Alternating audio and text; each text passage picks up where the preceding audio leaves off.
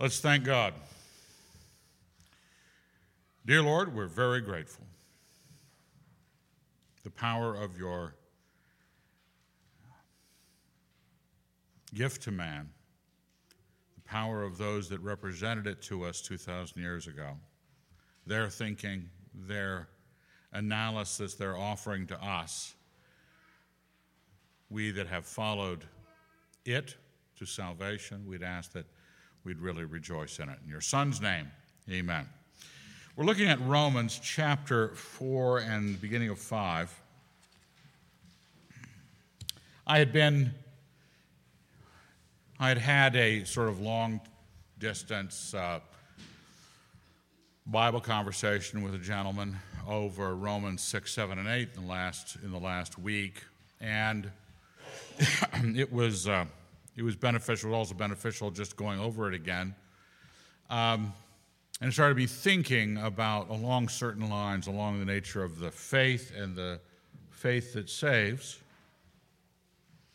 And Romans four, I mean, step into it, you you got everybody in, in uh, Romans being consigned to sin in the first few chapters, Jew and Gentile alike. And then he introduces uh, Abraham's faith, and I, I, I couldn't obviously fit all of that on there, uh, the first part of Romans four, because um, it starts out with verse one, says, what shall we say about Abraham, our forefather, according to the flesh? And then he basically moves Abraham away from forefather of the flesh to forefather of faith. And so that's where you're in the midst of. You could read it on your own time as to what has gone down before. Verse thirteen of chapter four of Romans says, the promise to Abraham and his descendants that they should inherit the world did not come through the law, but through the righteousness of faith. Now, that, that's this phrase that struck me, the righteousness of faith.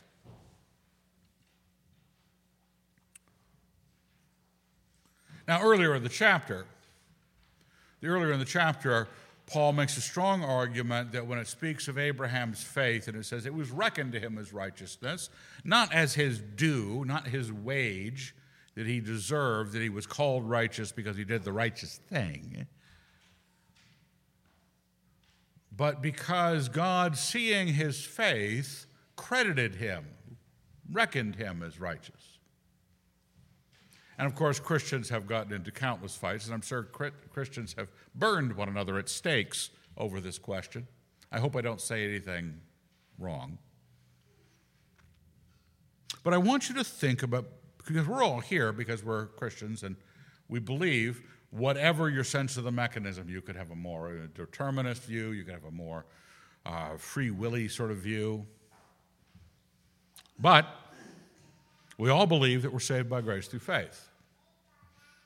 And that faith, um, I, I think we need to meditate on it more. I think we're, I think we're, we're not giving it, we, we get off the rails on the faith itself. We don't know why when he says the righteousness of faith. There's a, there's a side of that isn't just, okay, you have faith, we will call you righteous, fake righteous. You know, the righteousness of Christ applied to you, that's generally where theologians go with this. The righteousness of Christ applied to you because of faith. But there is a righteousness of the faith itself. Not the righteousness that we would think of, doing the good deed, helping the old lady across the street, paying your taxes, going to church, memorizing Bible verses, I don't know, whatever.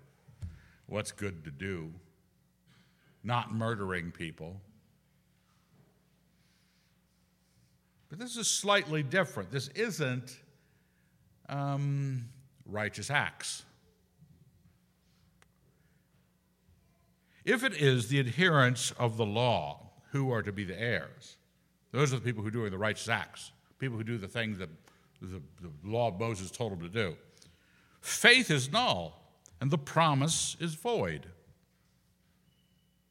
For the law brings wrath, but where there is no law, There is no transgression. Now, I'm going to be skipping over some things that are loaded.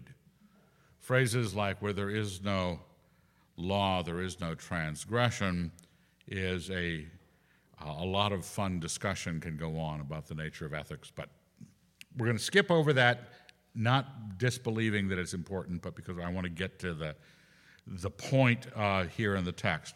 Verse sixteen, that is why it depends on faith, in order that the promise may rest on grace and be guaranteed to all his descendants, not only to the adherents of the law, but also to those who will share the faith of Abraham. Okay? So he wants to be sure that this, this there's clarity about what faith, the righteousness of faith, will do. For he is the father of us all. As it is written, I've made you the father of many nations. In the presence of the God in whom he believed, who gives life to the dead and calls into existence the things that do not exist.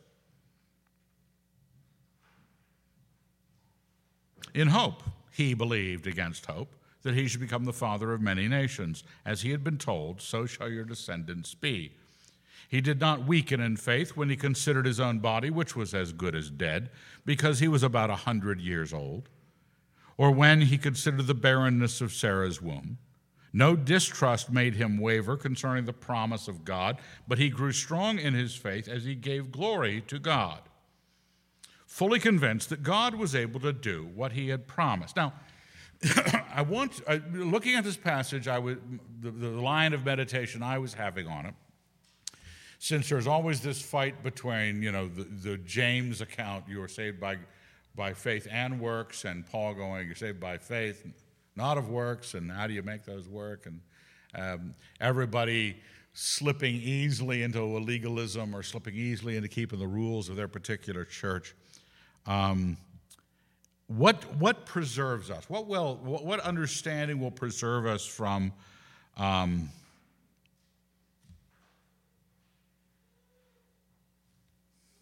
preserve us from a, a bad relationship to faith or a bad relationship to righteousness?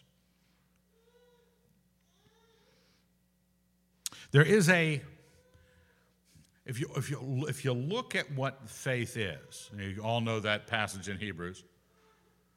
I have it quoted on the left-hand side a little bit further now. Faith is the assurance of things hoped for, the conviction of things not seen. A general, generic definition of faith.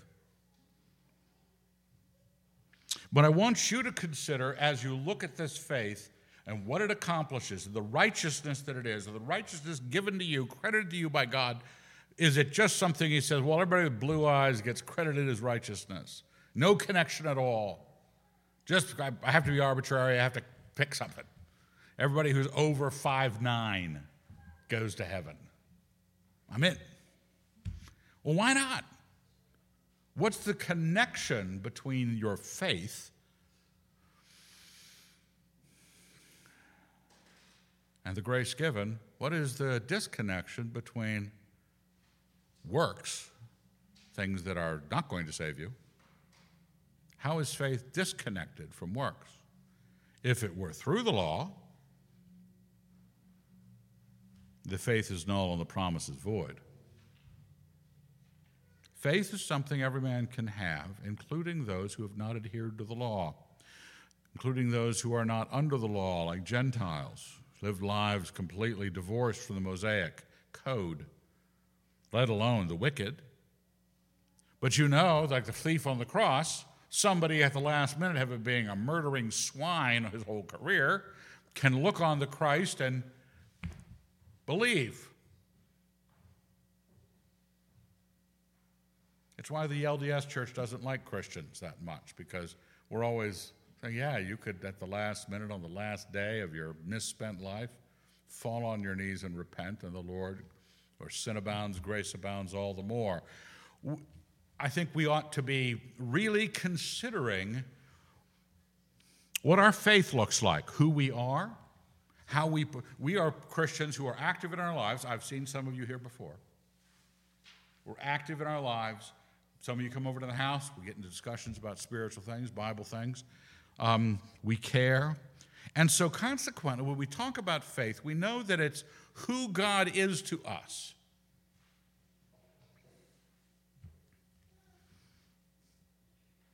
And we have to say, but it's my faith. It's who God, God, God's grace is given.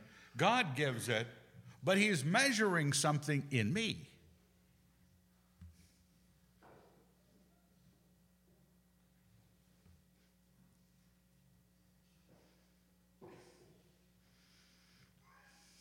When he says here in verse twenty-two, that is why his faith was, quote, reckoned to him as righteousness.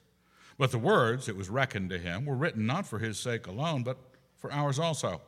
It will be reckoned to us who believe in him that raised from the dead Jesus our Lord. That's speaking of God. It says, God raised Jesus our Lord from the dead, and we have believed, and then consequently that reckoning of righteousness has come to us. Why does it come to us for faith? What does your faith look like? You see people who strive to believe, strive to believe really hard.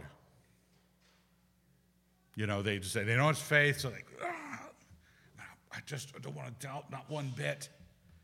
Claim it, claim it, just, you know, I, I years ago, I think I've shared this before, that we had a health and wealth pastor lived across the street from us. And uh, he didn't own the house, he was renting it. And uh, he wanted the house. Everybody wants that house. Another person told me two days ago, your dad, uh, Caleb, stopped by and said, how about the house across the street? It's the perfect house that my wife would want. Why, what are we, chopped liver? Nobody wants my house. But, but they want the house across the street. Well, this family was living in it, and they wanted the house across the street, and they were name it and claim it theologies. One day I'm out on the porch, and they're driving their Cadillac around the house, the block, not just the house, around the block repeatedly. The daughter was sitting in the back seat, and she saw me looking, and she looked, she, she was she was embarrassed. Her parents were driving around the house seven times, like a Jericho, to claim it for their own. Tragically, it didn't work, um, and the agnostics who owned it moved back in. People want to prove that their faith is something. And there's always that doubt. This, they all, this uh, family also had healing services Sunday afternoons. And uh, you'd see people being uh, wheeled up in wheelchairs. And they put a ramp out on the front stoop, wheel the chairs in there, and I'm, of course, I'm sitting on my porch thinking on these things, commenting probably to the wife, why did they leave the ramp up? Oh, we're going to have to wheel them out. That's uh... And they the people know. They, the people who are faith-based, you know, they're, they're trying to work up this energy of something, this believism, a belief in their belief. They want to believe in their belief. Because faith reckoned to you as righteousness, well, you start to get things. Anything you ask of him with no doubting, he'll give to you. People want that sort of thing.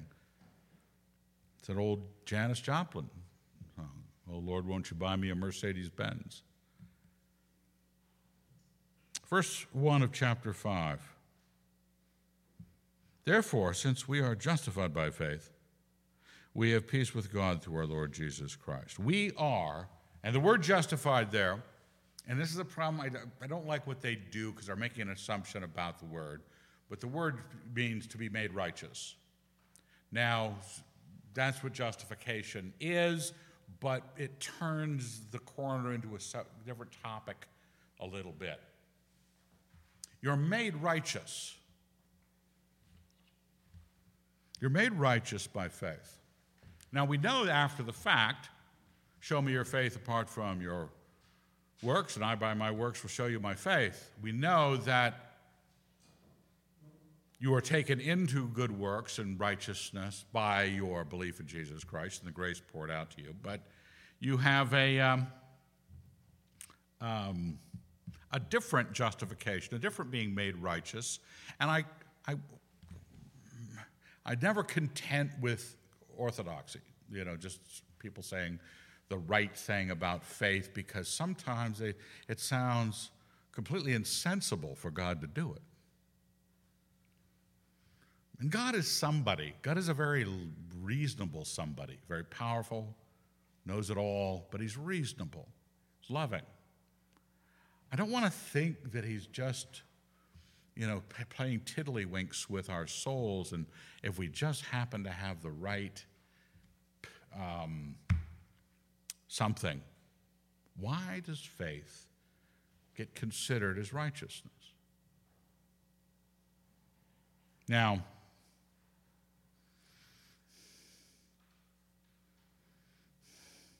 it says in uh, Hebrews, well, I have this little thing from Kings here. I, I did that little survey of the Old Testament uh, for four weeks this summer.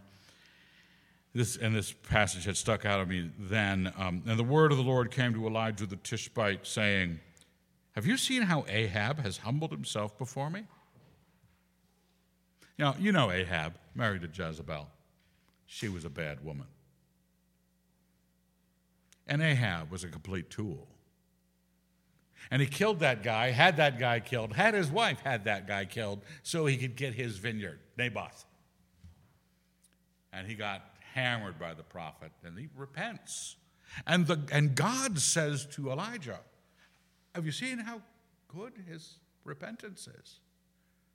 How he humbled himself to me."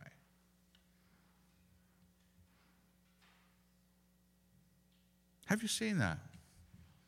And he, st- he stayed the destruction that was coming on Ahab, saved it for later for his family, because of the humility with which he approached God. God is not just measuring, God is not just measuring um, your righteousness. He's measuring your faith. It is like your righteousness. Your righteousness, if you were good, God would be pleased with you, right? If you woke up and you were three and you finally realized the moral law and you said, I'm, gonna, I'm just going to be stand-up Johnny. I'm, gonna, I'm not going to give my parents any problems. I'm going to do the right thing. I'm going to be a good Pelagian. I'm going to work my way to heaven. God would look down at you and say, "Well done. Good job." We know that. But he also looks at people who are complete rapscallions, who fall on their knees before him and repent and believe, and is pleased with them. One is the pleasure of you doing it. What's the other pleasure?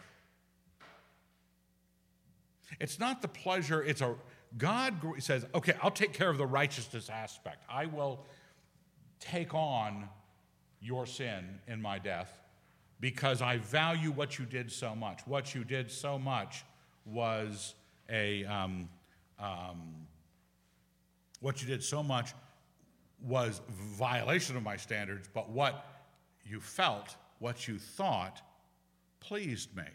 It's a different kind of pleasure than the good of um, the good of your goodness.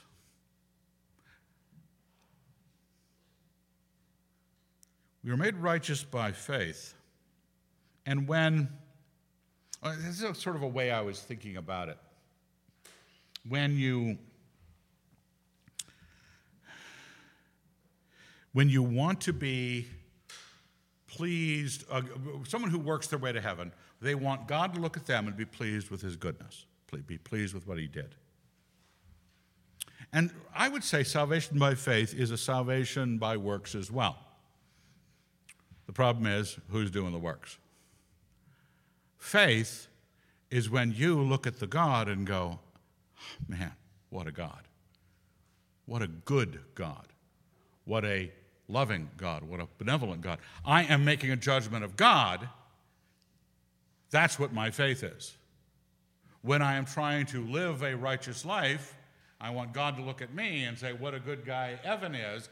And with faith, I am the one saying what a good guy God is. And because he is good, to, to the, the, the pleasure of it for God, when it says in, um, when it says in um, um, Hebrews, uh, I have these, these verses uh, uh, pulled in together out of uh, Hebrews eleven and twelve. Now, faith is the assurance of things hoped for, the conviction of things not seen, for by it the men of old received divine approval. Once again, faith got you approved by God. And then a few verses later it says, and without faith it is impossible to please him. So it's possible to please God with your faith. Your faith isn't just a, a throwaway substance God decided was going to be the, what he was using to measure it. You were going to make him happier with you for having believed. And what's the happiness based on? The happiness is based on what you think of him, not what he thinks of you. Okay? Um,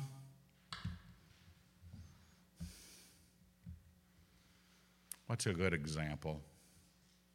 You know how in romances, romantics of your own,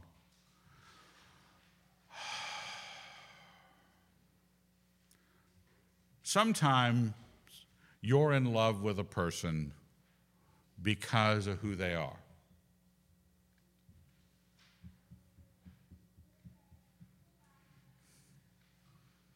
Which is a good thing, right?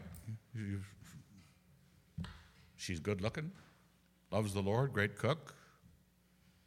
Uh, what else? She wants, what, some tall guy with a lot of motor under his wheels.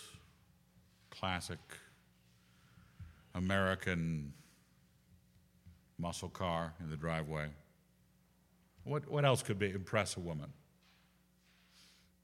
I am I'm trying to. I, I just got my uh, motorcycle jacket from Macy's. It's kind of tragic um, in its own right, but it's a motorcycle jacket. Uh, I'm I'm not going to, I'm not going leathers because I'm not into it, but. So it's a, a Levi jacket. We were shopping for it in Spokane this last week. They didn't have any my size uh, because I'm a three X L. They had a two X L, wooden butt. Ordered the three X L.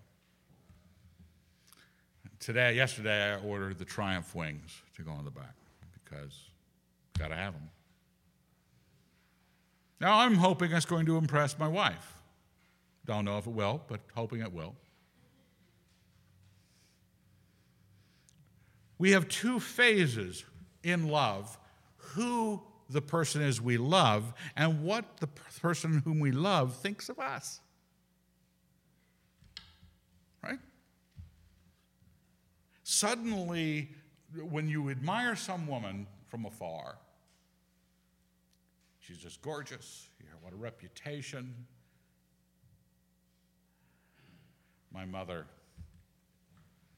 peace be upon her, wouldn't tell me about a girl that liked me until we left town. I mean, moved away. Even then, I finally said, we'd moved out west, and I said, who was that girl that liked me? She says, I'm not going to tell you now either. You might go back. So I went back. And came back, not likely to ever go there again. Then she told me, and it was always the worst. This is the, the, the best-looking girl in the church, best-looking girl in the church, who was morally reprobate, but best-looking girl in the church. Because nothing hits you like being loved, okay? Now, some of this, some of what we have in, in our, our, our God is not this we admire him for being him, his qualities, his works, his righteousness. We're also experiencing that from him, the love of God. Don't we? Um, um, says this in the next paragraph, uh, verse two. Through him we've obtained access to this grace in which we stand. We rejoice in our hope of sharing the glory of God. More than that, we rejoice in our sufferings, knowing that suffering produces endurance, endurance produces character, character produces hope, and hope does not disappoint us because God's love has been poured out into our hearts through the Holy Spirit, which has been given to us. We are experiencing, in some ways, the same thing God is experiencing. He would like to be able to save you on the basis of your righteousness. You don't have enough. You don't have enough. We're like that bad girl in the Old Testament where God speaks to, well, uh, Hosea has to marry Gomer, the woman of ill fame, because that's what the people of God were like. A woman without too many morals. But he also wants to be loved by man. And the only thing he can hope for, since we're not going to be doing it, you might say, the right way, of obeying him from three years old and up, the only hope is sort of a proto-righteousness, a proto-faith. The thing that pleases him is that we seek him. You see that in Romans one, where it says, although they, what is it, how's it phrased? Although they knew him, um, ever since the creation of the world, his invisible nature, namely his eternal power and deity, have been clearly perceived in the things that have been made, so they're without excuse. For although they knew God, they did not honor him as God or give thanks to him, but they became futile in their thinking, and their senseless minds were darkened. That's what happens in the sinfulness of every man. You got this proto thing. You have a God standing in front of you, obvious in all of creation. He is good, obvious in all creation. He is benevolent, obvious in all creation. He is powerful. He will be judge in all creation. And my faith is my belief of him. Not belief in him, belief of him, that I seek his face and I seek his way because he is good. Work salvation, God's works. I believe in who he is, and he rejoices in my belief because it is an honor. We did not honor him as God or give him thanks. Everyone, Grandma likes to be thanked for the present she sent you. She would like to be thanked. She'd like to have you recognize that it was a present. It cost her some money. She shopped for it briefly on Amazon, but she shopped for it. God has given us so much in his love. His love has been poured into our hearts through the Holy Spirit. So much good has come to us, and it's tied directly to, you might say, the richness of your faith. Your richness of your faith is your adoration of him, your pursuit of him. You're not saying, Lord, have a look at me, I'm pretty good.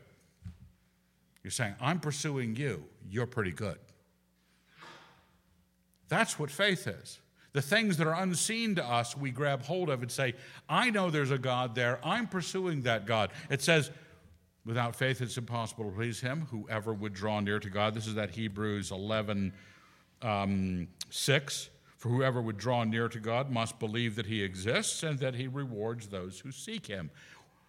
The seeking of God has always been a curiosity to me. Why does it please him?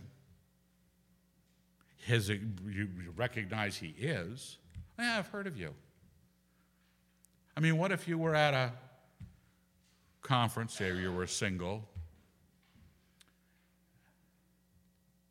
and you heard someone across the way behind a group of flowers go, I've really heard a lot about that, then mentions your name. And you pause because it seems like it's a really attractive person. You haven't, they haven't met you, but... really attractive person, they mention your name to somebody, and you know that given your luck, the, that person who's very attractive is going, I hear he's just a bastard, or I hear he's just awful, or I heard he, you know, got drunk last night. You know, you're waiting for the shoe to drop.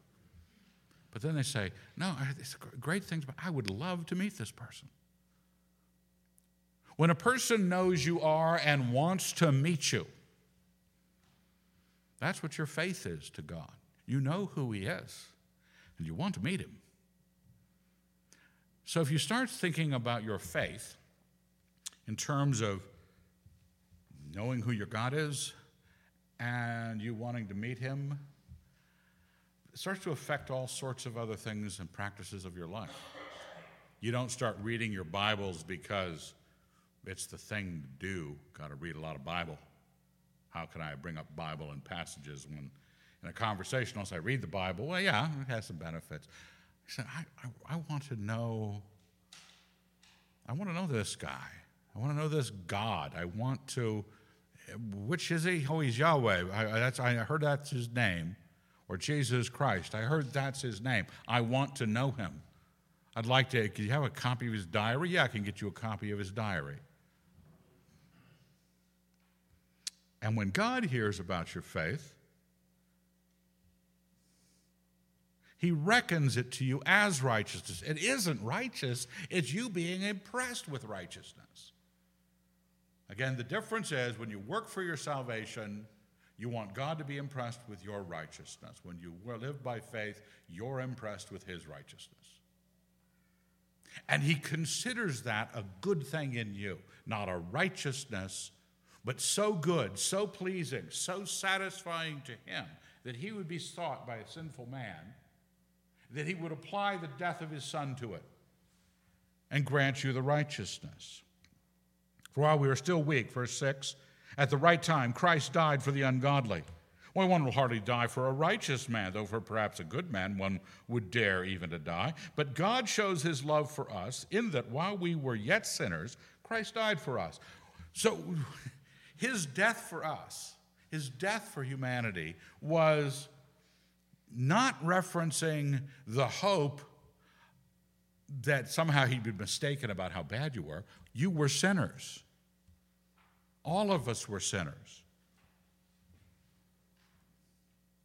He died for us so that there would be a path viewing his goodness.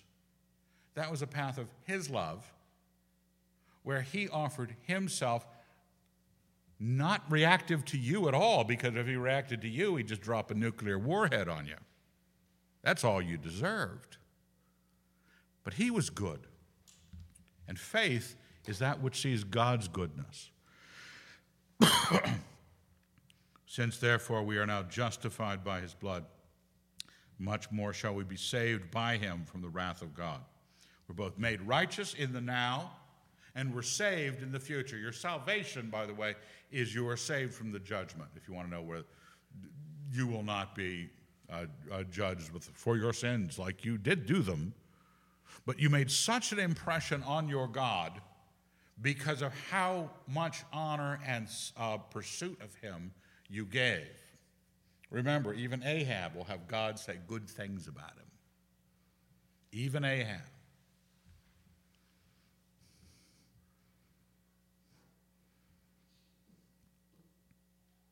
What I want you to do here in Hebrews, the next chapter after, I have one more couple verses there, Hebrews twelve on the left-hand side.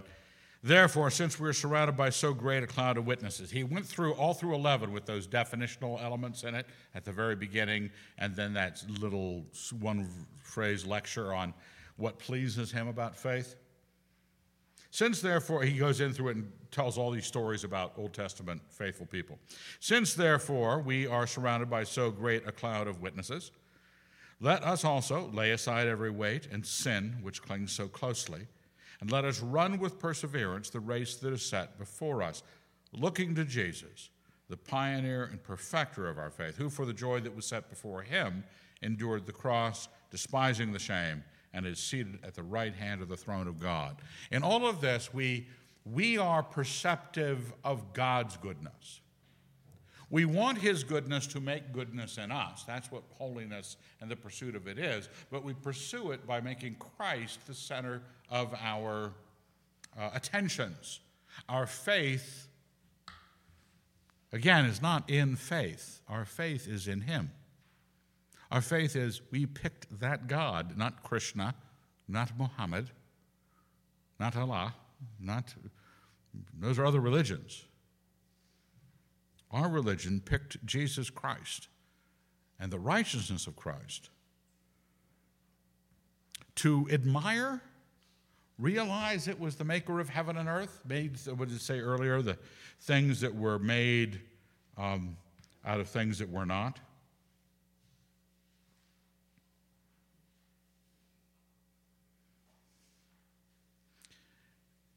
We picked this. This is what you are farming for your life. We are justified by it. We are saved by it. For if while we were enemies, we are reconciled to God by the death of his Son, much more now that we are reconciled, we shall be saved by his life. You don't get to walk away from Jesus Christ. This impression, if faith in you was Christian faith that, that saw the living God and saw the work of God's love in Christ and said, I must have that, I have to, where do I have to go to get more of that? That once you got it, once you walked the aisle, once you prayed the prayer, once you signed the card, whatever it is you do to get into heaven these days, you didn't stop. Because if we were justified by his blood, much more shall we be saved by his life. That's like saying, I was justified by his death, I am being saved by his life. But my faith ought to still be riveted, because my pleasure of God primarily, my proto-pleasing of God, the righteousness of the believer, which we believe here, we believe that you could be holy, that is available to you through faith in Jesus Christ, and God is pleased with you for being righteous. You didn't earn your salvation. You were made good by your salvation. But what God is pleased with is your belief in him, your adoration of him.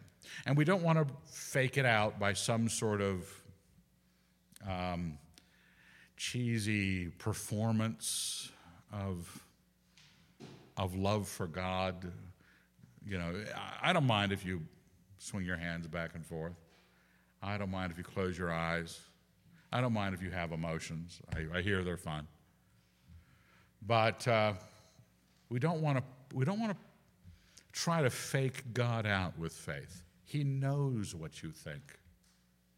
And your behavior, your pursuit, what you choose to do, not what the church chooses to do for you. One of the reasons we don't have programs is because we don't want to choose anything for you, so that you will choose your pursuit of God.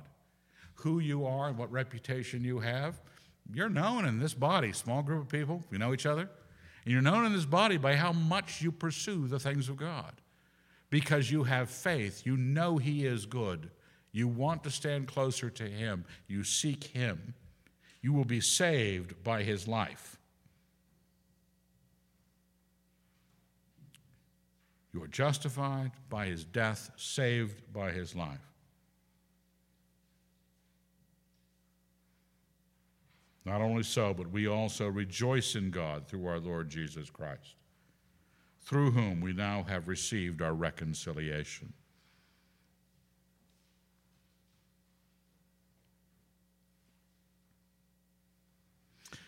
You want to be the target of his grace. He is looking.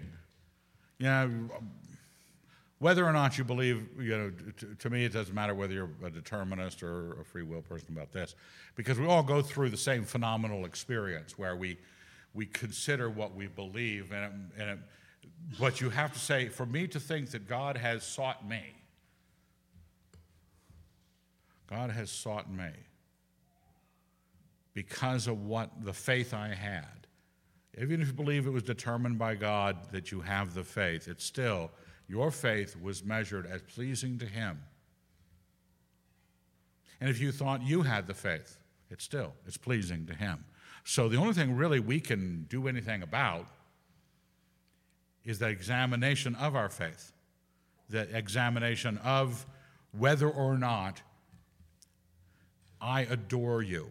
When I speak of God, you know perfectly well when somebody looks at you and the smile doesn't reach, reach their eyes and they say, yeah, I, I do adore you. You go, oh man, I'm lost. This person doesn't. We know. What in your life, who are you in relationship to him? Who is he in relationship to you? What God do you believe in? Let's, let's thank him. Dear Lord, we're grateful for your goodness that we were able to see in the midst of our lack of goodness. And we wanted to stand near to it. We wanted to have the light of such righteousness in our lives. We pursued you. We heard the gospel. We believed the gospel. You forgave us. You made us righteous. You reckoned us as such because we pleased you with our pursuit of you. Help us understand that we should be honest with our pursuit, that we know how much we care. In your Son's name we pray. Amen.